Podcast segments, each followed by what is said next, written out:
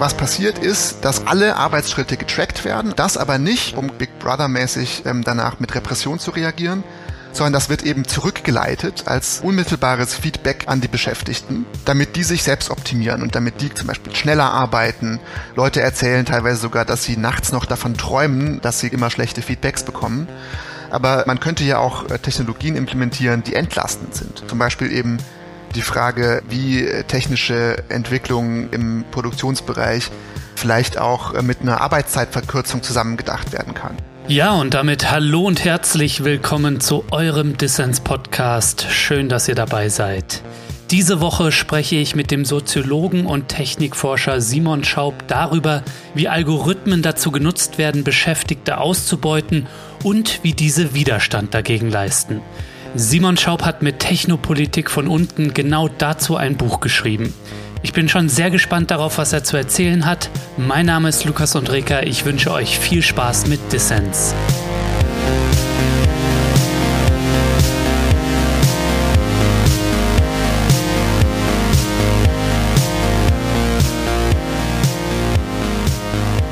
Simon, schön, dass du beim Dissens Podcast dabei bist. Vielen Dank für die Einladung. Ich freue mich wirklich äh, sehr hier zu sein. Ich höre selbst den Podcast sehr gerne und bin gespannt auf das Gespräch. Ja, dass du das vorausschickst, das macht dich natürlich zu einem guten Gast. Simon, wir wollen uns über Digitalisierung, digitale Kontrolle und postkapitalistische Alternativen unterhalten. Du hast ein Buch zum Thema geschrieben und hast dafür on the ground recherchiert. Du warst in der Elektroindustrie tätig und als Rider bei einem Essenslieferdienst. Das vorherrschende Bild der Digitalisierung ist ja so smarte, tolle neue Arbeitswelt. Simon, du hast hinter die Kulissen der Digitalisierung geschaut. Was hast du da gefunden? Also es ging grundsätzlich um algorithmische Arbeitssteuerung, also quasi Arbeitsprozesse, in denen Anweisungen und Kontrolle nicht von Menschen übernommen werden, sondern von Computern. Hm. Also Menschen von Maschinen gesteuert werden. Ganz genau, Menschen von Maschinen gesteuert werden und kontrolliert werden und diszipliniert werden von Maschinen.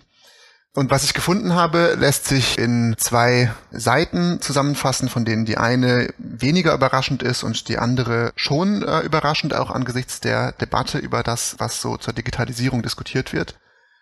Die äh, weniger überraschende Seite ist, dass diese algorithmische Arbeitssteuerung in den von mir untersuchten Fällen schon äh, zu wesentlichen Teilen zur Verdichtung der Arbeit eingesetzt wird und zur Abwertung der Arbeit.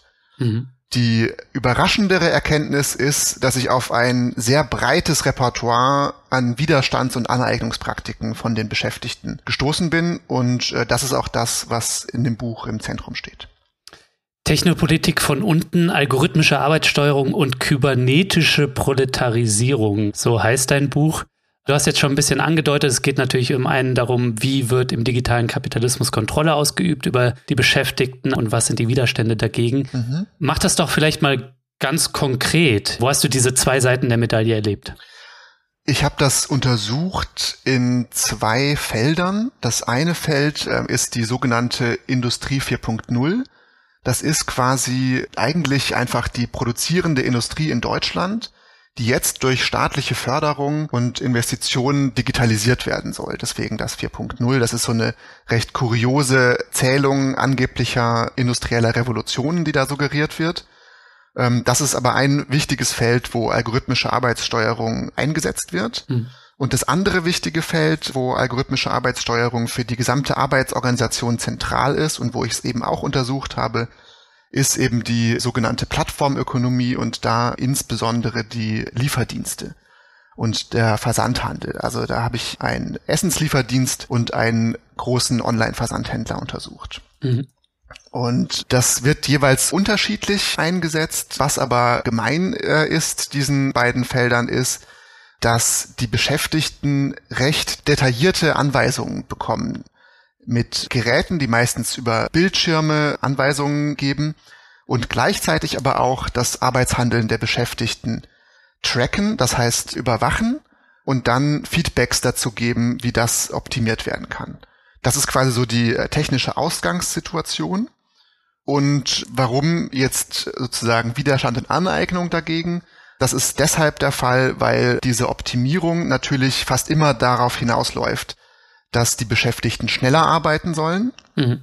Ja, die bekommen dann ähm, Feedbacks, wenn sie zum Beispiel unter ihrer eigenen Arbeitsgeschwindigkeit sind Oder aber, und ähm, das ist oft ein noch größeres Problem, dass zum Beispiel qualifizierte FacharbeiterInnen jetzt in dem äh, Maschinenbaubetrieb, in dem ich selbst auch gearbeitet habe, ersetzt werden durch unqualifizierte ArbeiterInnen. Das sind oft auch schlecht bezahlte MigrantInnen, die eingebunden werden, indem ihnen solche Arbeitsleitsysteme vorgesetzt werden, die ganz detailliert äh, sagen, was sie machen müssen. Oft auch gar nicht mehr sprachbasiert, sondern mit Bildern oder Piktogrammen und dann quasi das auch noch überwachen und so quasi der Versuch angestellt wird, die Lohnkosten zu drücken. Mhm. Und das ist natürlich eine Situation, die in den meisten Fällen zum Nachteil der Beschäftigten ist, weshalb es dann verschiedene Arten von Aneignungen gibt.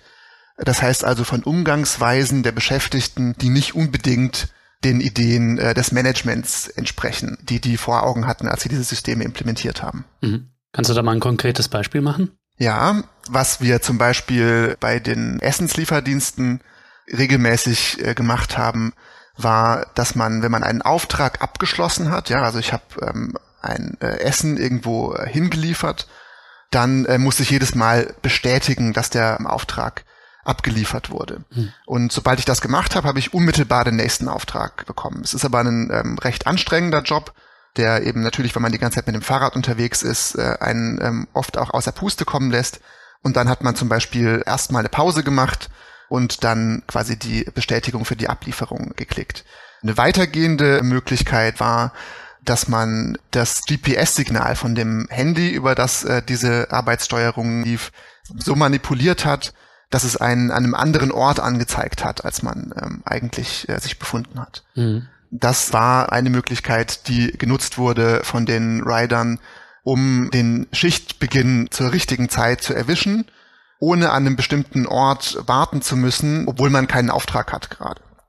Und äh, das sind jetzt zwei konkrete Fälle, die erzähle ich äh, deshalb auch so konkret, weil das wieder vom Unternehmen schon Gegenreaktionen hervorgerufen hat und das mittlerweile nicht mehr möglich ist. Ja? Also daran sieht man schon auch das, was ich mit der Technopolitik äh, meine, das ist wie so ein Wettrüsten. Mhm. Und ich versuche auch äh, in meinem Buch ähm, nur diese konkreten Praktiken wirklich detailliert zu schildern, die quasi schon so nicht mehr unbedingt ähm, funktionieren, um quasi die anderen Aneignungspraktiken nicht vorschnell zu outen, sodass sie vielleicht noch ein bisschen weiter gemacht werden können. Ja, das ist auf jeden Fall gut so und darüber wollen wir auch noch mehr sprechen. Aber mich hätte noch kurz interessiert, Simon, du hast als Rider in die Pedale gestrampelt, warst aber auch in der Elektroindustrie tätig und hast da die Kontrolle durch Algorithmen erlebt. Was hast du da gemacht? Da saß ich an einer Fertigungslinie, wo so Steckdosenpaneele zusammengeschraubt äh, wurden. Also das Interessante dort war, ich habe da sowohl gearbeitet, bevor diese algorithmische Arbeitssteuerung eingeführt wurde, als auch danach. Das heißt, ich habe wirklich quasi einen äh, direkten Vergleich gehabt. Hm. Und äh, davor war das eben so ganz äh, klassisch, dass man da an einem Arbeitsplatz äh, saß und eben äh, Teile zusammengesteckt hat. Und ich war, wie du dir vorstellen kannst, nicht besonders gut darin. Das heißt, ich habe auch äh, regelmäßig äh, gequatscht mit äh, den äh, ArbeiterInnen, die neben mir saßen, äh, mir da äh, Ratschläge geholt und so weiter. Das kam bei dem Vorarbeiter, der quasi immer durch die Produktionshalle patrouilliert ist, nicht so gut an, weil der meinte, dass man äh, nicht sprechen darf bei der Arbeit und man musste auch so einen ganz bestimmten Abstand immer halten, äh, eben damit man nicht sprechen kann mit den KollegInnen. Und der kam dann immer da durch und hat dann ähm, quasi immer, wenn er irgendwelche Verstöße ähm, gesehen hat, hat er einen dann gerügt. Mhm. Und darauf folgte dann immer irgendeine Art von Gegenreaktion der Belegschaft. Meistens, wenn der dann weg war, dann äh, der hatte den Spitzname der Führer und äh, wurde lächerlich gemacht. Und äh, das alles war dann nicht mehr möglich, als dieses algorithmische Arbeitssteuerungssystem äh, eingeführt wurde. Das war dann so, dass ich einen Bildschirm vor mir hatte, der mir Bilder angezeigt hat von den Teilen, die ich zusammenschrauben muss. Und ich musste jedes Mal, wenn ich das gemacht habe, was da angezeigt wurde, einen Klick machen, um das zu bestätigen. Und dann sind jeweils die Zehntelsekunden gerast vor meinen Augen, um das äh, zu tracken, die, die Zeit, äh, die ich dafür benötigt habe. Und wenn ich dann zu langsam gearbeitet habe, dann hat äh, das System das eben angezeigt, dass ich unter meiner Durchschnittsgeschwindigkeit bin. Mhm. Das heißt also, die ähm, Funktionen von Kontrolle, die äh, davor der Vorarbeiter übernommen hat, aber auch von Disziplinierung, also das heißt, äh, die Rückmeldungen, wenn es eben äh, nicht im gewünschten Tempo passiert und so weiter, wurden dann ähm, von diesem digitalen System übernommen. Und äh, das hat dazu geführt, dass ich einerseits mit meiner Aufmerksamkeit stärker auf diesem System war, ja, kann man sich vorstellen, aber auch es nicht mehr zu den Konfrontationen mit dem menschlichen Vorgesetzten kam, sondern ich quasi das viel mehr als mein eigenes Problem gesehen habe, wenn das System gesagt hat, du bist jetzt aber unterdurchschnittlich mit deiner Arbeitsgeschwindigkeit. Weshalb ich dann erstmal das Gefühl hatte, okay, das bedeutet quasi eine äh, radikale Atomisierung. Das heißt also, dass quasi die äh, Beschäftigten irgendwie isoliert sind und nur noch so selbstoptimierende Inseln darstellen. Aber das äh, konnte ich dann zum Glück feststellen, dass das äh, nicht der Fall war. Wie würdest du denn diese Art von Kontrolle durch Algorithmen beschreiben? Das ist ja in jedem Fall eine viel intelligentere und mhm. auch individuellere Form der Kontrolle als noch alte Formen der Kontrolle in Betrieben. Ich denke, was das Wesentliche ist, ist, dass wir es hier nicht einfach ähm, mit einer Form von klassischer Überwachung und tayloristischer Standardisierung zu tun haben. Das ist das, was man eigentlich verstehen muss, um die Probleme, die diese Form von Kontrolle mit sich bringt, wirklich zu durchschauen. Mhm. Was ich festgestellt habe äh, in den Betrieben, in denen ich gearbeitet habe, ist, dass zum Beispiel Betriebsräte und so weiter, aber auch, glaube ich, gesellschaftlich allgemein ist das so, dass eine sehr, sehr hohe Sensibilität für Datenschutz herrscht. Ja? Also das heißt, in den seltensten Fällen ähm, war das so, dass quasi die digitalen Technologien genutzt wurden, um Profile anzufertigen ähm, von den Beschäftigten, die dann benutzt würden, um die zu entlassen, wenn sie zu langsam sind oder sowas. Ja, das ist nicht das, was äh, passiert. Hm sondern was passiert ist, dass alle Arbeitsschritte getrackt werden. Also in, in fast allen äh, Produktionsmitteln wird Sensortechnologie verbaut, sodass quasi immer die Maschine selbst tracken kann, was mit ihr passiert. Und dann quasi alles registriert wird und das aber nicht irgendwo zentral gespeichert wird, um Big Brother mäßig danach mit Repression zu reagieren, sondern das wird eben zurückgeleitet als äh, unmittelbares Feedback an die Beschäftigten damit die sich selbst optimieren und damit die zum Beispiel schneller arbeiten oder effizientere Arbeitsabläufe, Bewegungsabläufe machen. Hm. Die radikalste Verwirklichung dieser Idee habe ich beobachtet in einem sogenannten smarten Handschuh, der Sensorik in allen Fingergliedern hatte und dann jede Fingerbewegung sogar getrackt hat von den Beschäftigten. Und dann, wenn die eine unerwünschte Bewegung gemacht haben, vibriert hat, ja. Also da hat man wirklich unmittelbar schon, wenn ich die falsche Bewegung oder unerwünschte Bewegung mache, ein haptisches Feedback und quasi eine Art Konditionierung auf diesen Optimierungskurs. Und ähm, das ist eben äh, eine Form von Kontrolle. Ich habe das als kybernetische Kontrolle bezeichnet, weil eben ähm, die Kybernetik diese Prozesse von feedbackbasierter äh, Selbstoptimierung so sehr äh, betont. Das ist das, was ich für das Zentrum und auch die Grundlage der Problematik dieser algorithmischen Arbeitssteuerung halte. Ja, das ist vielleicht ein bisschen kontraintuitiv, also eben nicht quasi so Modern Times mäßig, alle müssen dieselben Zeiten erreichen und werden dabei minutiös äh, überwacht. Also sie werden zwar getrackt, aber, und das ist fast noch perfider, sie sind alle auf einem individuellen Optimierungskurs, ja, wie in dem Beispiel, was ich vorher genannt habe. Mhm. Ich werde eben nicht mit irgendwelchen Standardzeiten konfrontiert, die mir dann das System entgegenhält, sondern ich werde mit meinem persönlichen Durchschnitt konfrontiert. Und das System sagt mir dann, du bist unterhalb deines Durchschnitts. Fordert mich so immer auf, mich mehr anzustrengen. Aber Simon, wenn wir uns die Sabotageakte gegen diese Kontrolle durch Algorithmen anschauen, diese individuellen Widerstände, sind die nicht zu vernachlässigen jetzt im Vergleich zu ja, politischen Trends und wirtschaftlichen Trends zur Digitalisierung? Also sie sind nicht zu vernachlässigen. Zum Beispiel bei diesem Handschuh, ja, den ich vorher erwähnt habe, der dann vibriert, wenn man unerwünschte Bewegungen macht, war es so, dass da wirklich regelmäßig diese Handschuhe leider, leider kaputt gegangen sind im Arbeitsprozess, ähm, dass die Leute irgendwie die ganze Zeit äh, Dinge gemacht haben damit, die sie nicht machen sollten und so weiter. Hm. Und das hat dann dazu geführt, dass die Implementierung davon abgebrochen wurde. Ja, das war quasi ein Pilotprojekt und das äh, wurde dann abgebrochen, obwohl es der Betriebsrat quasi durchgewunken hat. Ja, da sieht man auch quasi so eine Kollision zwischen ähm, einer eher äh, korporatistischen Haltung der ähm, Industriegewerkschaften und eben der Betriebsräte, die zu diesen Gewerkschaften gehören, hm. die das quasi für unproblematisch halten und dann äh, der Belegschaften, die das dann aber in dem Fall jetzt ganz anders eingeschätzt haben. Ist das eigentlich, wenn du jetzt auf diese Technopolitik von unten schaust, in den Betrieben, ist das auf Reaktion und auf Gegenwehr beschränkt oder kennst du auch Beispiele, wo es irgendwie darum geht, durch Technik eine humanere Arbeit zu schaffen? Mhm. Geht ja irgendwie viel immer darum, die Kontrolle der Algorithmen zu durchbrechen und ähm, sich dagegen zu wehren und völlig berechtigterweise. Aber vielleicht muss eine Linke ja auch schauen, wie kommt man in die Offensive und das äh, hat dann vielleicht andere Implikationen. Ja, das äh, ist auch ein wichtiges Feld, was hauptsächlich eben von den Betriebsräten dann beackert wurde in den Unternehmen, äh, wo ich jetzt gearbeitet und geforscht habe. Und da geht es oft um Ergonomie, ja. Da wird dann gesagt, ihr führt hier die ganze Zeit irgendwelchen neuen Technologien ein, die aber im Endeffekt dazu führen, dass es uns äh, schlechter geht als vorher. Ja, wir sind dann gestresst. Mhm. Leute erzählen teilweise sogar, dass sie nachts noch davon träumen, dass sie immer schlechte Feedbacks bekommen und immer schneller arbeiten und so weiter. Also es ist wirklich äh, ernsthafte psychische Belastung. Aber äh, man könnte ja auch äh, Technologien implementieren, die entlastend sind. Mhm. Zum Beispiel in einem Industriebetrieb, äh, wo ich war, da ging es bei der Montage um so ganz äh, unangenehme Körperhaltung. Und da wurde dann gefordert von Teilen der Beschäftigten, dass sie gerne so Exoskelette hätten die an Körperteilen angebracht werden, um dann ähm, sich quasi entspannen zu können in unangenehmen Haltungen. Oder Vorrichtungen, die das Anheben von schweren Gegenständen ähm, erleichtern. Das war aber halt jedes Mal ein Kampf, weil natürlich äh, das Management äh, die Aufgabe hat, vor allem die Technologien zu implementieren, die die Profitabilität steigern. Ja? Ähm, und äh, wenn es quasi nur um Ergonomie geht, ist es immer ein bisschen schwieriger. Wenn wir uns die Konflikte um Digitalisierung anschauen, dann ist die innerbetriebliche Ebene, die Technopolitik von unten natürlich nur eine Ebene. Welche Ebenen gibt es denn noch, auf denen sich die Konflikte um Digitalisierung abspielen? Dieser Begriff der Technopolitik, der sich jetzt vielleicht erstmal ein bisschen komisch anhört, ja, der auch den Titel ähm, meines Buches bildet, denkt man erstmal, ja, warum, warum eigentlich nicht Technikpolitik? Das ist ja der viel äh, gängigere Begriff. Und das geht aber eben darüber hinaus, ja. Also äh, Technikpolitik wäre quasi ein staatliches Politikfeld, das die Aufgabe hat, technologische Entwicklung zu fördern und zu regulieren. Das ist ein ganz klar ähm, verortetes Ressort. Bei uns ist das im Wirtschaftsministerium verortet. Mhm. Und äh, was ich mit Technopolitik meine, spielt sich aber eben auf verschiedenen unterschiedlichen Ebenen ab und ist quasi vielmehr eine Politik im Modus der Technologie. Und die habe ich jetzt eben im äh, Bereich äh, der Arbeitsbeziehungen untersucht.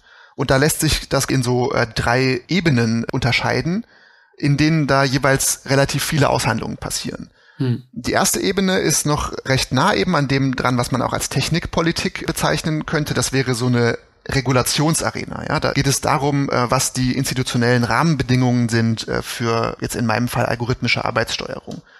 Da gibt es Aushandlungen zwischen Arbeitgeberverbänden, Wissenschaft, Gewerkschaften und ähm, staatlichen Institutionen, die, und das ist wirklich sehr interessant, gerade im Zusammenhang dieser sogenannten Industrie 4.0, extrem korporatistisch ablaufen. Also das ist quasi der zentrale Inhalt dieses Programms der Industrie 4.0, dass man versucht, alle Akteure mit ins Boot zu holen und unter staatlicher Vermittlung quasi einen Digitalisierungskonsens zu erzeugen. Und das heißt, dass wir in Deutschland auch die spezifische Situation haben, dass die Industriegewerkschaften wirklich aktiv eben an der Propagierung dieser Industrie 4.0 und deswegen auch dieser algorithmischen Arbeitssteuerung mitwirken. Sie haben im Gegenzug dann auch Mitspracherecht in beschränktem Ausmaß, aber das ist sozusagen was, was man sich wirklich vor Augen halten muss, dass die Gewerkschaften das aktiv mit vorantreiben. Hm. Dann ähm, ist aber natürlich die Frage, was passiert in den Betrieben dann damit? Und da kann man dann ähm, eine, eine andere äh, technopolitische Arena äh, unterscheiden, die man als Implementierungsarena bezeichnen kann. Also die Frage, welche Technologien werden konkret implementiert in den Betrieben? Und das sind dann wieder andere Akteure, die da die Aushandlungen führen. Jetzt im deutschen Produktionsmodell ähm, ist es idealtypischerweise dann Betriebsrat und Management, obwohl es natürlich in vielen Betrieben keinen Betriebsrat mehr gibt, aber das ist das, wie es sein sollte weil der Betriebsrat eben äh, Mitspracherechte hat bei Technologien, die die Arbeitsgestaltung beeinflussen und das ist algorithmische Arbeitssteuerung in jedem Fall. Ähm, und da wird dann ausgehandelt, okay, ähm, welche Sachen können wir implementieren, wo können wir sagen, das ist zum Beispiel schon allein ähm, aufgrund der Datenschutzgrundverordnung rechtswidrig, das können wir sofort blockieren oder gibt es irgendwie, wenn wir erkennen, okay, da geht es um Arbeitsverdichtung, dann können mhm. wir vielleicht fordern, wir wollen stattdessen auch dann mehr Freizeit haben und so weiter. Das sind auch Aushandlungen, die ich beobachten konnte. Ja, ich habe also auch viel mit Betriebsräten geredet, aber auch an Strategiesitzungen teilgenommen, auch an Aushandlungen teilgenommen und das beobachtet, wo es einfach darum ging, überhaupt erstmal die politischen Implikationen dieser Technologien zu verstehen und dann das äh, mit dem Management auszuhandeln. Hm. Und die unterste Ebene, die eben am ehesten auch als eine Technopolitik von unten bezeichnet werden kann, ist eben diese Aneignungsarena, also quasi die tatsächliche Verwendung der Technologie im Arbeitsprozess. Ja, Simon, ich muss sagen, ich finde deine Beobachtung von algorithmischer Arbeitssteuerung, die Kontrolle, die da über uns ausgeübt wird, die finde ich super spannend, weil ja mit Blick auf die Digitalisierung so ein Bild von der Gesellschaft vorherrscht, wo die Roboter übernehmen und die Automatisierung zu einer Jobless Future führt so. Aber der Trend scheint ja eher zu sein, dass Maschinen den Mensch zur Maschine machen. Also wir haben mehr schlechte Einfachjobs, die durch Maschinen minutiös angeleitet werden. Du bezeichnest das, glaube ich, als kybernetische Proletarisierung. Führ das doch mal aus, was du damit meinst. Das ist zunächst mal eine Abgrenzung von Diagnosen, die sich um eine technologische Arbeitslosigkeit drehen und das als Kernproblem der aktuellen Technologieentwicklung äh, identifizieren. Da ist es so, dass das einfach nicht mit der empirischen Realität übereinstimmt. Dass wir es zu tun haben mit einer kontinuierlichen Stagnation beziehungsweise mit dem Absinken der Investitionsquoten in ähm, Automationstechnologie mhm. und sage, was stattdessen passiert, ist eben nicht, dass äh, durch Digitalisierung die Menschen einfach wegautomatisiert werden, sondern im Gegenteil, es entstehen ganz viele neue Arbeitsprozesse, die extrem arbeitsintensiv sind. Also wenn wir uns zum Beispiel das anschauen, was diese Essenslieferdienste machen. Das ist ja ein äh, Feld, äh, was quasi eine, eine Tätigkeit, das Zubereiten und Verteilen von Essen, was vorher entweder ähm, einfach zu Hause gemacht wurde oder was einfach seltener war und sich auf so Pizzalieferdienste oder sowas begrenzt hat, dass das radikal ausgeweitet werden soll, vor allem durch den Input von extrem viel menschlicher Arbeitskraft. Ja, das ist hm. einfach vor allem reine Muskelkraft. Die Leute haben ja äh, nicht mal Autos, sondern fahren mit dem Fahrrad durch die Stadt und äh, die werden eben in diese Produktionsprozesse integriert durch die algorithmische Arbeitssteuerung, die es eben möglich macht, dass man Personen zum Beispiel fernsteuert, ja, wie bei den äh, Essenslieferdiensten, dass die äh, irgendwo in der Stadt herumfahren, ohne jemals ihre Vorgesetzten getroffen zu haben und quasi nur von der App auf ihrem Handy gesteuert werden aber auch, dass ähm, Leute in der Fabrik von ihren äh, Arbeitsleitsystemen gesteuert werden und detaillierte Anweisungen bekommen, äh, so dass sie gar nicht mehr ähm, die qualifizierten Facharbeiter sein müssen. Und das setzt eben einen Prozess in Gang, wo es eben nicht einfach nur zur Verdrängung von Arbeitskraft, sondern auch zur Reintegration von abgewerteter Arbeitskraft kommt. Mhm. Und das sind ähm, in äh, den allermeisten Fällen MigrantInnen, also in den Plattformbetrieben, die ich untersucht habe, beim äh, Online-Versandhandel, und bei den Lieferdiensten ist wirklich die überwiegende Mehrheit der ähm, Belegschaften sind äh, Migrantinnen, die einfach schlecht bezahlt werden, weil sie ähm, aufgrund von rassistischer Diskriminierung und so weiter einfach Arbeitsmarktbarrieren haben und die da gezielt quasi äh, genutzt werden, ähm, um die äh, Lohnkosten zu senken. Und wir haben es dann mit einem Prozess zu tun, der auch bei diesen abgewerteten Arbeitskräften den gesamten Arbeitsprozess eben trackt. Also alles, was da passiert, wird in Daten gesammelt. Und das wird dann wiederum ähm, verwendet, um die Arbeitskraft erneut zu verdrängen. Zum Beispiel ähm, im Online-Versandhandel ähm, werden die Routen getrackt, die die ähm, sogenannten Picker und Packer in den Lagerhäusern zurücklegen, indem sie da herumlaufen. Mhm. Und ähm, auf dieser Grundlage werden dann fahrerlose Transportsysteme programmiert. Das heißt, da ist quasi die Arbeit, das Herumgehen und ähm, Einsammeln von Paketen wird selbst zur Grundlage der zukünftigen Automatisierung des Arbeitsprozesses. Das heißt, die Aufgabe dieses kybernetischen Proletariats ist es unter anderem auch, die eigene Arbeitsstelle überflüssig zu machen. Mhm. Und das ist eben das, was ich hier als, als kybernetische Proletarisierung ähm, bezeichnet habe, was ja einfach einen äh, sehr wichtigen Prozess darstellt in meinen Augen, der äh, kontinuierlich ähm, Konflikte produziert. Und das ist aber kein deterministischer Prozess. Das heißt, auch hier ist es nicht so, dass die Digitalisierung zwangsläufig ähm, dazu führt. Ich habe in meinem Buch auch einige Prozesse geschildert, wo diese kybernetische Proletarisierung unterbrochen oder sogar revidiert werden konnte durch das ähm, Handeln der Beschäftigten, ja, durch ähm, Widerständigkeit. Mein Eindruck ist ja so ein bisschen, Simon, dass in den Debatten um Technologie und Digitalisierung die Frage, wie wir eigentlich leben und arbeiten wollen, nur wenig vorkommt auf allen Ebenen, die du da beschrieben hast. Technik ist so etwas Unpolitisches, was halt so als Fortschritt passiert. Wie kann da deine Perspektive die Debatte bereichern? Also was ganz wichtig ist, ähm, das war in all den Betrieben, in denen ich geforscht habe, so war, dass Technik überhaupt erstmal als politische Arena ausgeflaggt werden muss. Ja, also ganz oft erscheint das ja so naturwüchsig. Äh, das ist quasi einfach der Fortschritt. Ähm, das passiert einfach und da kann man eigentlich nicht gar nicht viel dazu sagen. Ähm, das ist aber eine falsche Haltung. Mhm. Das ist insbesondere deshalb eine falsche Haltung, weil Algorithmen per se Organisationstechnologien sind. Algorithmen ist eigentlich nichts anderes als eine Festlegung bestimmter Regeln, die danach dann ausgeführt werden. Und ähm, ist deswegen auch vergleichbar mit Gesetzen jetzt zum Beispiel auf der staatlichen Ebene oder Anweisungen in einem Unternehmen. Mhm. Und was aber ähm, das Kuriose bei ähm, so einer algorithmischen Arbeitssteuerung oder bei digitaler Technologie im Allgemeinen ist, ist, dass das oft unterpolitisiert ist. Ja, also während wir bei Gesetzen natürlich sofort immer sagen, ja, das ist natürlich äh, politisch und da geht es um unterschiedliche Interessen, die miteinander ausgehandelt werden, fällt das bei solchen Technologien oft gar nicht so leicht. Mhm. Das heißt, äh, die Aushandlungsprozesse in den Unternehmen haben immer damit angefangen, sich wirklich Gedanken zu machen, was bedeutet das eigentlich jetzt konkret für uns? Und dann zum Beispiel eben das mit der Zeit zu erkennen, ja, also dass es konkret bedeutet, dass die Arbeit verdichtet wird. Und in dem einen Industriebetrieb war es dann so, dass man aufgrund dieser Erkenntnis dann gesagt hatte, okay, wir stimmen der ähm, Implementierung von diesem System nur dann zu, wenn wir drei zusätzliche Urlaubstage bekommen. Mhm. Ja, das ist, ähm, finde ich, eine vorbildliche Reaktion, weil das zum Kern des Problems vorstößt. Also so, so eine Politisierung dieser Technologie halte ich für sehr wichtig.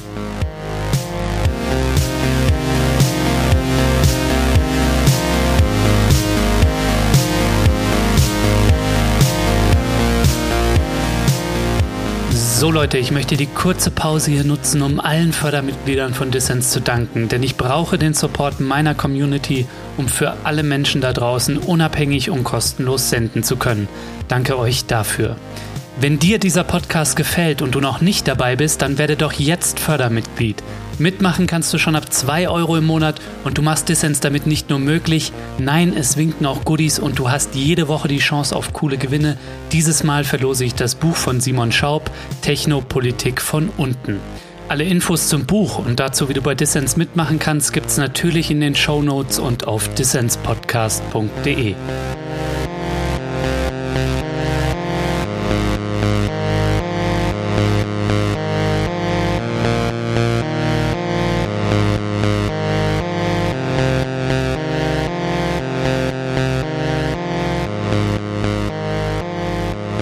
hörst den Dissens Podcast. Zu Gast ist der Soziologe und Technikforscher Simon Schaub. Du hast ja zusammen mit anderen das Zentrum Emanzipatorische Technikforschung mitgegründet. Mhm. Kannst du mal erklären, wer ihr seid, was euer Selbstverständnis ist und wie ihr erhofft, mit euren Forschungen irgendwie die Debatte um Technik und Technologie in eine konstruktive Richtung zu lenken, gerade aus einer emanzipatorischen Perspektive? Also wir sind ein Netzwerk von WissenschaftlerInnen. Die meisten von uns kommen aus den Sozialwissenschaften. Ähm, es gibt aber auch äh, einige aus den Ingenieurswissenschaften. Und unsere Gemeinsamkeit ist, dass wir uns alle wissenschaftlich mit Technik befassen. Und unser Anliegen, weshalb wir uns zusammengefunden haben, war, dass wir eben gemeinsam eine politische Perspektive auf Technologie entwickeln wollen. Das ist ähm, so ein bisschen, wie ich es gerade schon skizziert habe, ja, also dass eben technologische Entwicklung und gerade Digitalisierung, die ja irgendwie immer wieder ähm, auch öffentlich stark in der Debatte ist, eben nicht als eine Naturkraft quasi verstanden wird, sondern als politisch gestaltbar und ja, ein Machtfeld, das quasi einfach ähm, als solches in den Blick genommen werden muss. Mhm. Und was wir konkret äh, machen, ist, dass wir einerseits durch unsere wissenschaftliche äh, Tätigkeit und Veröffentlichungen und so weiter ähm, öffentliche Expertise ähm, liefern. Also wir haben zum Beispiel jetzt äh, zur Bundestagswahl alle Wahlprogramme analysiert in Hinblick auf ihren technopolitischen Gehalt. Also so ein Wahlomat am Ende gemacht? Äh, leider, leider keine ähm, automatisierte Auswertung. Aber ähm, es sind quasi äh, die äh, technopolitischen Positionen aller Parteien sind da zusammengefasst.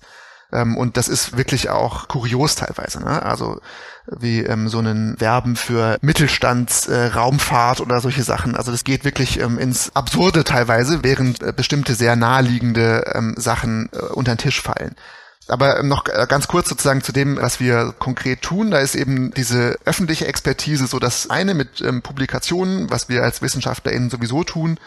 Aber das andere ist auch, dass wir uns in konkrete Konflikte und so weiter einmischen. Hm. Das heißt zum Beispiel, wir beraten Belegschaften oder Betriebsräte, wenn es eben um den Umgang mit neuen Technologien geht, wie man sich dazu positionieren kann und was es für Möglichkeiten gibt. Mhm.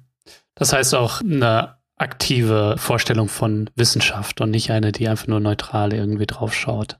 Genau, das ist unser Verständnis von der emanzipatorischen Wissenschaft, dass wir uns eben einmischen. Wenn wir mal auf die gesellschaftspolitische Linke schauen, ne, da ist ja das Verhältnis zu Technik und Fragen der Technik und dem Potenzial oder Gefahren ist sehr ambivalent, ne? Also schwankt von Affirmation bis hin zur Ablehnung. Mhm. Also was sind da aus deiner Sicht die einflussreichsten Sichtweisen auf Technik und wo sind vielleicht auch Leerstellen?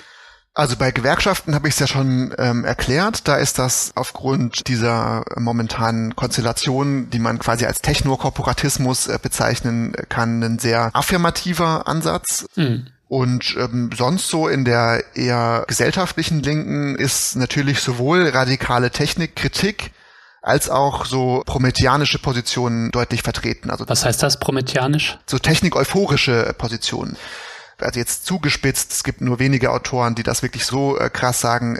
Paul Mason mit seinem Postkapitalismus-Buch wäre zum Beispiel jemand, der in so eine Argumentationsschiene ähm, reinpassen würde, dass quasi die digitale Technologie aus sich heraus zum Postkapitalismus drängt und uns zur Überwindung des Kapitalismus äh, führt in eine Überflussgesellschaft. Mhm.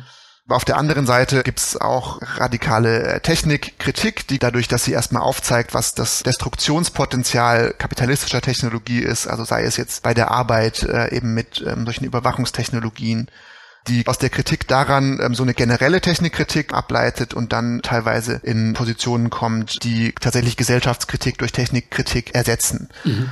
Ich halte diese beiden Extreme für problematisch. Äh, und übrigens kommen die auch nicht nur in der Linken vor. Ne? Diese Positionierung zur Technik zieht sich durch alle politischen Lager. Das gibt also so, sowohl technik-euphorische als auch radikal antimodernistisch, technikkritische Positionen gibt es natürlich auch in der Rechten. Aber was mein Problem damit ist, ist, dass beide Positionen so einem Technikfetisch aufsitzen. Das heißt, dass die Technologie quasi zum politischen Subjekt wird. Mhm. Ähm, das äh, sieht man zum Beispiel in solchen Ideen, wenn Leute befürchten, dass irgendwie die KI die Macht übernimmt oder es zu einer äh, Robokratie kommt ähm, oder äh, ähnlichem, aber auch in eben solchen Ideen von einem digital getriebenen Postkapitalismus, wo die Ablösung des Kapitalismus nur noch eine Frage technischer Entwicklung ist. Und nicht mehr irgendwie von Machtverhältnissen und von äh, politischen Aktionen, Interventionen. Ne? Genau, die Machtverhältnisse werden quasi dadurch völlig verschleiert und äh, stattdessen wird der Technik so eine ganz sonderbare Subjektrolle zugeschoben. Das halte ich für falsch. Ich glaube, es geht äh, um die gesellschaftliche und politische Einbettung von Technologie. Das heißt nicht, dass äh, ich glaube, dass Technik neutral ist. Ja, ich glaube zum Beispiel die politischen Implikationen der Kybernetik mit dieser feedbackbasierten ähm, Selbstorganisierung ist was, womit wir uns auf jeden Fall als Linke beschäftigen sollten. Aber das ist eben keine politische Kraft an sich, sondern das ist was, was eben gestaltet werden kann. Simon, lass uns mal auf Alternativen zur algorithmischen Arbeitssteuerung im digitalen Kapitalismus schauen. Was sind die zentralen Punkte aus deiner Sicht, die wir verstehen müssen, wenn wir uns für eine emanzipatorische Digitalisierung stark machen wollen? Und wo dürfen wir nicht hinter zurückfallen? Ähm, das sind natürlich jetzt die ganz schwierigen Fragen. Also eine äh, emanzipatorische Digitalisierung wäre auf jeden Fall eine Digitalisierung, die kein Selbstzweck ist. Mhm. Das scheint mir wichtig, ja. Also ähm, nicht jeder Kühlschrank und jedes Fahrrad muss mit dem Internet verbunden sein. Also da sehe ich wirklich keinen gesellschaftlichen Mehrwert drin, sondern das ist klar, da geht es darum, unser Verhalten zu tracken und daraus äh, das abzuleiten, was die Wissenschaftlerin Shoshana Zuboff den Verhaltensüberschuss nennt, äh, wo es quasi ähm, darum geht, unser Verhalten, unser Konsumverhalten, aber auch unsere Lebensführung vorherzubestimmen und die Verwertung von Waren noch weiter voranzutreiben. Also Digitalisierung ist kein Selbstzweck, das finde ich wichtig ähm, auch für eine Perspektive, die jetzt nicht per se technikkritisch ist, sondern technische Entwicklung äh, per se erstmal als was Gestaltbares versteht. Dann sollten wir verstehen, dass Digitalisierung vor allem Steuerungs- und Koordinationstechnologien bietet. Mhm. Also wir haben es gerade weniger mit einer Entwicklung zu tun von einer allgemeinen Automatisierung, auch wenn das äh, in der öffentlichen Diskussion oft so scheint, ähm, ist es so, dass die Investitionsquoten und so weiter in ähm, Automationstechnologie, in avancierte Robotik kontinuierlich sinken. Mhm. Das heißt, das ist nicht das, wohin die Reise geht, sondern eben eine ähm, Entwicklung hin zu neuen Formen von Steuerung und Koordination gesellschaftlich.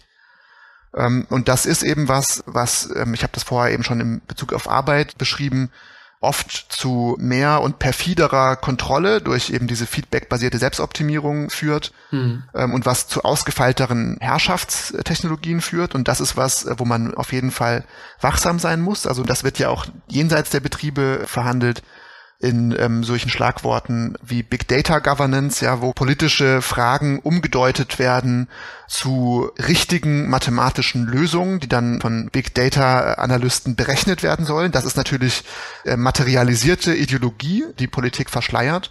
Das gilt es zu kritisieren. Mhm. Aber gleichzeitig ähm, bieten solche Koordinationstechnologien auch äh, Möglichkeiten für eine vernünftige Planung, für eine demokratische und nachhaltige Planung von ähm, Ökonomie, wenn es darum geht, Konsum und Produktion auf eine sinnvolle Weise aneinander zu koppeln, die eben nicht ähm, einfach nur ähm, auf Geld äh, und damit notwendigerweise auf einer Akkumulationsdynamik basiert, sondern die wirklich Bedürfnisse ins Zentrum stellt und auf der anderen Seite auch die natürlichen Ressourcen und quasi die Auswirkung von Produktion auf die natürlichen Ressourcen berücksichtigt, aber auch zum Beispiel die Frage ähm, beinhaltet, wie viel wollen wir eigentlich arbeiten?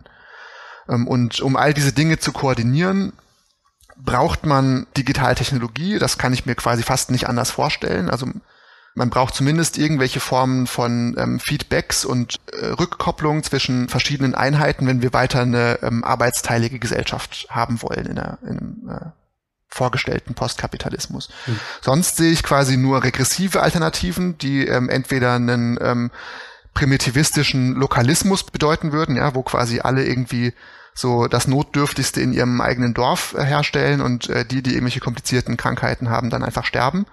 Oder ähm, die andere regressive Form wäre quasi einfach eine zentralistische Planung äh, im Stil von einem Sowjetkommunismus. Und dass das nicht wünschenswert ist, ähm, ist ja, glaube ich, auch ähm, allgemein unstrittig. Hm. Und ähm, deswegen würde ich sagen, kommen wir an einer Auseinandersetzung mit äh, Kybernetik und den damit auch einhergehenden Möglichkeiten von Selbstorganisation nicht herum als Linke. Ja, Simon, das sind alles mega wichtige Aspekte. Digitalisierung nicht als Selbstzweck, Kritik der Algorithmen und die Gefahren und Potenziale von Big Data. Aber ich würde dich trotzdem nochmal bitten, es etwas konkreter zu machen. Wir sind noch ein bisschen abstrakt. Wenn wir auf Deutschland schauen, was sind da konkrete Ansatzpunkte für eine humanere oder eine emanzipatorische Digitalisierung? Also jetzt im äh, quasi allgemein ähm, politischen, vielleicht ähm, staatspolitischen äh, Rahmen glaube ich, ist ganz wichtig eine Demokratisierung der Innovationspolitik. Das ist insbesondere in Deutschland ähm, ganz relevant, weil äh, kaum ein Land so viel Steuergelder in Forschung und Entwicklung ähm, von neuen ähm, Technologien steckt, wo quasi öffentliche Gelder reinfließen und aber ganz konkrete technische Anwendungen für private Unternehmen dabei herauskommen. Hm. Und da ist eben die oberste Maxime dann die Profitabilität. Und das finde ich skandalös und wird gar nicht genug skandalisiert, weil das eben eigentlich ein ähm, Feld ist, was politisch extrem wichtig ist, aber überhaupt gar nicht in einer demokratischen Deliberation unterliegt. Und da ähm, ist eine äh, wichtige technopolitische Forderung, dass das demokratisiert werden muss und dass soziale und ökologische Kriterien absoluten Vorrang haben müssen, ja, und dass äh, nur solche Innovationen gefördert werden, die die äh, ökologische Krise zum Beispiel nicht noch weiter verschärfen oder zum Beispiel nicht äh, dafür sorgen, dass in den Betrieben die Leute vor Stress nicht mehr schlafen können, weil einige von den Technologien, die ich vorher beschrieben habe, wurden von staatlichen Institutionen entwickelt. Ja. Und das ist was, ähm, was mit einer Demokratisierung von Innovationspolitik vielleicht verhindert werden könnte. Mhm. Dann zur ähm, Politisierung von Technik in den Betrieben habe ich eigentlich ähm, vorher schon recht viel gesagt. Das halte ich für sehr wichtig, ja, dass man sich jeweils überlegt, was bedeutet das ähm, arbeitspolitisch, wenn die und die Technologie eingeführt wird. Zum Beispiel eben die Frage, wie technische Entwicklungen im Produktionsbereich vielleicht auch äh, mit einer Arbeitszeitverkürzung zusammengedacht werden kann. Ja. Mhm. Das halte ich für eine ähm, sehr sinnvolle Debatte, die auf jeden Fall geführt werden sollte.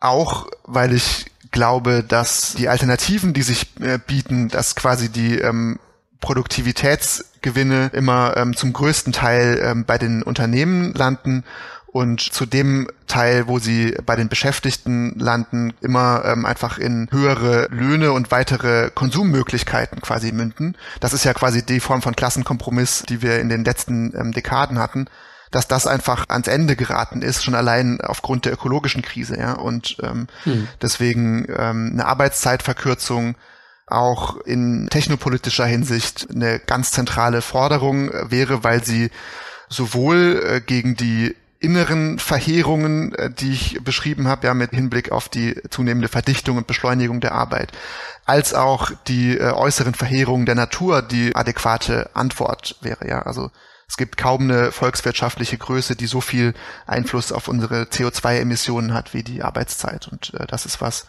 was zum Beispiel durch eine Vier-Tage-Woche oder generelle Umverteilung von Arbeitszeit angegangen werden könnte. Mhm. Und auf nochmal gesellschaftlicher Ebene die Kritik an digitalen Herrschaftstechnologien, das, was ich vorher eben unter Big Data Governance äh, gefasst habe oder solche Manipulationstechnologien ähm, wie eben Cambridge Analytica, was quasi das Ziel verfolgt, Wahlen zu manipulieren und so weiter. Und ich glaube, da wird auch noch viel auf uns äh, zukommen. Allerdings da, das vielleicht als letzten Punkt noch, ähm, halte ich es ähm, aus einer linken Perspektive eben auch für wichtig, eine technologische Alphabetisierung voranzutreiben. Wollte gerade fragen, siehst du irgendwie die gesellschaftspolitische Linke überhaupt irgendwie auf der Höhe der Zeit? Also irgendwie ist man da doch noch in so einem Dornröschenschlaf. Äh, genau, und ich sehe sie nicht auf Höhe der Zeit. Ähm, und das hat äh, tatsächlich unterschiedliche ähm, Auswirkungen. Ja, das sehe ich tatsächlich auch bei den Personen, die sich große Sorgen quasi um die Technikentwicklung machen, gerade im Hinblick auf sowas wie Cambridge Analytica oder äh, die sogenannte künstliche Intelligenz weil da ein Problem darin besteht, dass die Leute sich eben wirklich nicht damit auseinandersetzen, was tatsächlich da technisch möglich ist, sondern einfach die Hochglanzpropaganda der Konzerne übernehmen und das kritisch wenden. Und dann ähm, teilweise bei Positionen rauskommen, die tatsächlich der technischen Entwicklung gar nicht angemessen sind, sondern eher quasi vielleicht sogar unintendiert ähm, noch den Entwicklern äh, dieser Technologie nützen, weil sie so tun, als ähm, würde das wirklich alles funktionieren, was da quasi vorgegaukelt wird. Hm. Und gerade wenn es ähm, um die sogenannte künstliche Intelligenz geht, ist das wirklich äh, so, dass, also wenn man jetzt in die ähm, Anwendung schaut, dass das noch so stark in den Kinderschuhen steckt, dass mir das tatsächlich oft eher Drohkulisse zu sein scheint als Wirklichkeit. Und ich meine damit nicht, dass man das alles verharmlosen sollte. Ja, ich habe ja auch schon viele Punkte genannt, wo das äh, in problematischer Weise angewandt wird. Aber dass man eben sich ein bisschen davon distanzieren sollte, jedem Hype direkt aufzusitzen. Das ist, glaube ich, wichtig aus einer, aus einer linken Perspektive, da so ein bisschen ein Grundverständnis äh, zu entwickeln. Auch wenn es natürlich nicht möglich ist, äh, quasi immer auf dem Stand der technischen Entwicklung zu sein. Das ist auch ganz klar. Zum Ausblick, Simon, emanzipatorische Technologie oder Digitalisierung kommt nicht von selbst, die müssen wir schon machen, so viel ist klar. Welche negativen und positiven Szenarien kannst du dir denn ausmalen für die Zukunft? Also, keine Ahnung, zum einen verschärften Überwachungskapitalismus mit durch Algorithmen verdichteter Arbeit oder eben vielleicht auch einen Postkapitalismus, in dem durch Technologie Arbeitszeitverkürzung und ein besseres Leben möglich wird. Also was sind da so die Sachen, die du dir vorstellen kannst? Also das ähm, Negativszenario wäre, dass die digitale Gesellschaft auf dem Kurs bleibt, äh, auf dem sie jetzt ist. Das wäre quasi schon die Katastrophe okay. und ähm, sich dabei immer weiter beschleunigt. Und das ist ja das, ähm, was die kapitalistische Digitalisierung äh, hauptsächlich verspricht. Ja? Ähm, da geht es darum, bestehende Abläufe zu beschleunigen in fast allen Fällen. Und das ist ja äh, verheerend. Sowohl ähm, für ähm, Menschen bei der Arbeit als auch in Bezug auf immer schneller werdende Produktionsketten, die ja durch äh, Digitaltechnik dann äh, immer weiter optimiert werden und so weiter weil das einfach den sowieso schon untragbaren Ressourcendurchsatz immer weiter sinnlos äh, einfach nur steigert. Mhm. Positiv, ich habe es vorher schon so ein bisschen angedeutet, könnte eine postkapitalistische Gesellschaft von digitaler Technologie profitieren, indem sie sie quasi so nutzt, dass sie der gesellschaftlichen und ökonomischen Koordination zugutekommt. Und da sehe ich die Aufgabe vor allem darin, verschiedene Produktionseinheiten zum Beispiel oder verschiedene politische Einheiten miteinander in Koordination zu bringen. Und die Aspekte davon zu automatisieren, die keine inhärent politischen Entscheidungen sind, ja, also sozusagen zum Beispiel die Koordination von bestimmten Zulieferern, die ein ähm, gemeinsames Endprodukt ähm, herstellen. Ja, mhm. Und das ist ja auch jetzt schon so in großen ähm, Unternehmen, lässt sich das hervorragend koordinieren, ohne dass da ähm, Marktmechanismen zum Einsatz kommen. Ja, das ist quasi gar nichts, was irgendwie erst Zukunftsmusik ist, sondern das ist das, was jetzt schon passiert.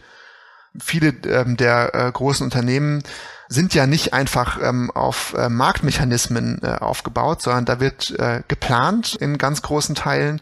Zum Beispiel der VW-Konzern hat jetzt eine neue sogenannte Industrial Cloud ähm, aufgesetzt, zusammen mit äh, Amazon, wo quasi alle Volkswagen-Fabriken und sogar noch alle Zulieferer ihre gesamten Produktions- und Lieferprozesse dort digital einspeisen sollen, damit man eben nicht mehr auf Marktmechanismen angewiesen ist, um den Güterfluss zwischen diesen Betrieben zu koordinieren.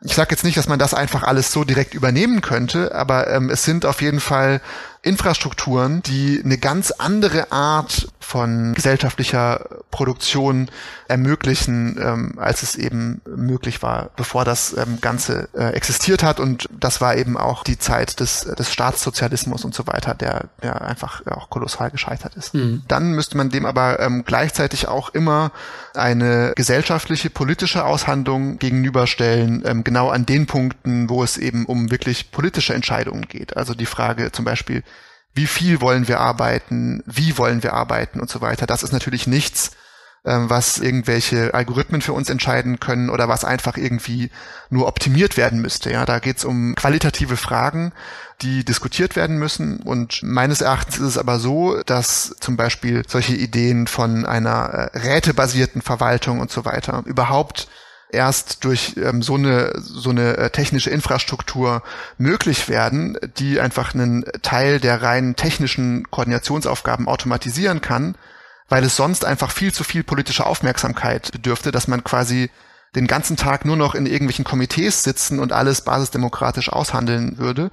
Und da sehe ich die Möglichkeit, dass man das äh, tatsächlich jetzt besser hinkriegen könnte, weil es einfach auf die wirklich politisch entscheidenden Fragen fokussiert werden könnte.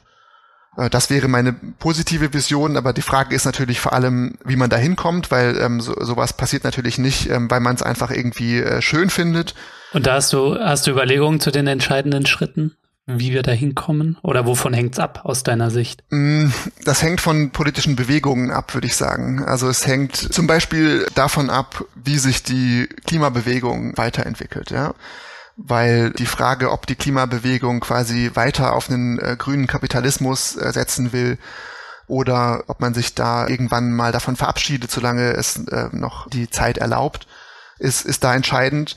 Aber auch tatsächlich solche äh, technopolitischen Kämpfe, wie ich sie in dem Buch beschrieben habe, sind dafür, glaube ich, äh, auch wichtig, mhm. weil das eben der Punkt ist, wo die äh, Technik auf den äh, Boden der Tatsachen trifft äh, und mit den menschlichen Gegebenheiten auch teilweise auch ganz ordentlich clasht. Ja? Also es gibt in dem Bereich der sogenannten digitalen Ökonomie nicht etwa weniger Konflikte und Arbeitskämpfe, wie das oft äh, geglaubt wird von Leuten, die äh, denken, dass quasi die Digitaltechnologie ausschließlich zur Atomisierung der ähm, Individuen ähm, beiträgt, sondern es gibt da gibt es schon verschiedene quantitative Studien äh, dazu, wesentlich mehr Konflikte ähm, und zum Beispiel auch Streiktage und so weiter in dieser digitalen Ökonomie. Mhm. Und das sind ganz oft Auseinandersetzungen um Technik. Da geht es darum, ähm, wie Technik eingesetzt wird, was da passiert und so weiter. Ähm, und das sind Konflikte, die sich meines Erachtens zuspitzen werden auch. Und ähm, daran kann man auch ansetzen. Und die Rolle von solchen, ja, wie du es angesprochen hast, auch Utopien oder Fragen, wie das eigentlich sinnvoll verwendet werden könnte, diese ganze technologische Infrastruktur und so weiter, die ist für mich hauptsächlich deshalb wichtig, weil es quasi ähm, das Elend des Bestehenden mit dem konfrontiert, was zumindest technisch möglich wäre, ja. Da geht es mir äh, gar nicht so sehr darum, die ähm, postkapitalistische äh, Gesellschaft schon äh, irgendwie am Reißbrett zu skizzieren, sondern es geht äh, mir vor allem darum, aufzuzeigen, dass ähm, wirklich äh, was ganz anderes möglich wäre, und zwar mit einer Infrastruktur oder mit, mit einem technischen Entwicklungsstand, den wir jetzt schon zu großen Teilen haben. Simon, vielen, vielen Dank, dass du hier warst. Danke dir. Vielen Dank für die Einladung nochmal, es hat mich sehr gefreut.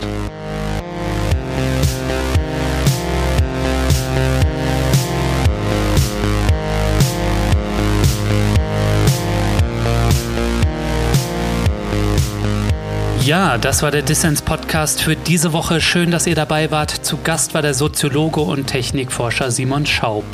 Wenn ihr mehr über ihn oder das Zentrum Emanzipatorische Technikforschung erfahren möchtet, dann schaut doch mal in die Show Notes, da habe ich jede Menge Wissenswertes verlinkt. Und vergesst nicht, damit ich hier weiterhin kostenlos und für alle senden kann, bin ich auf euren Support angewiesen.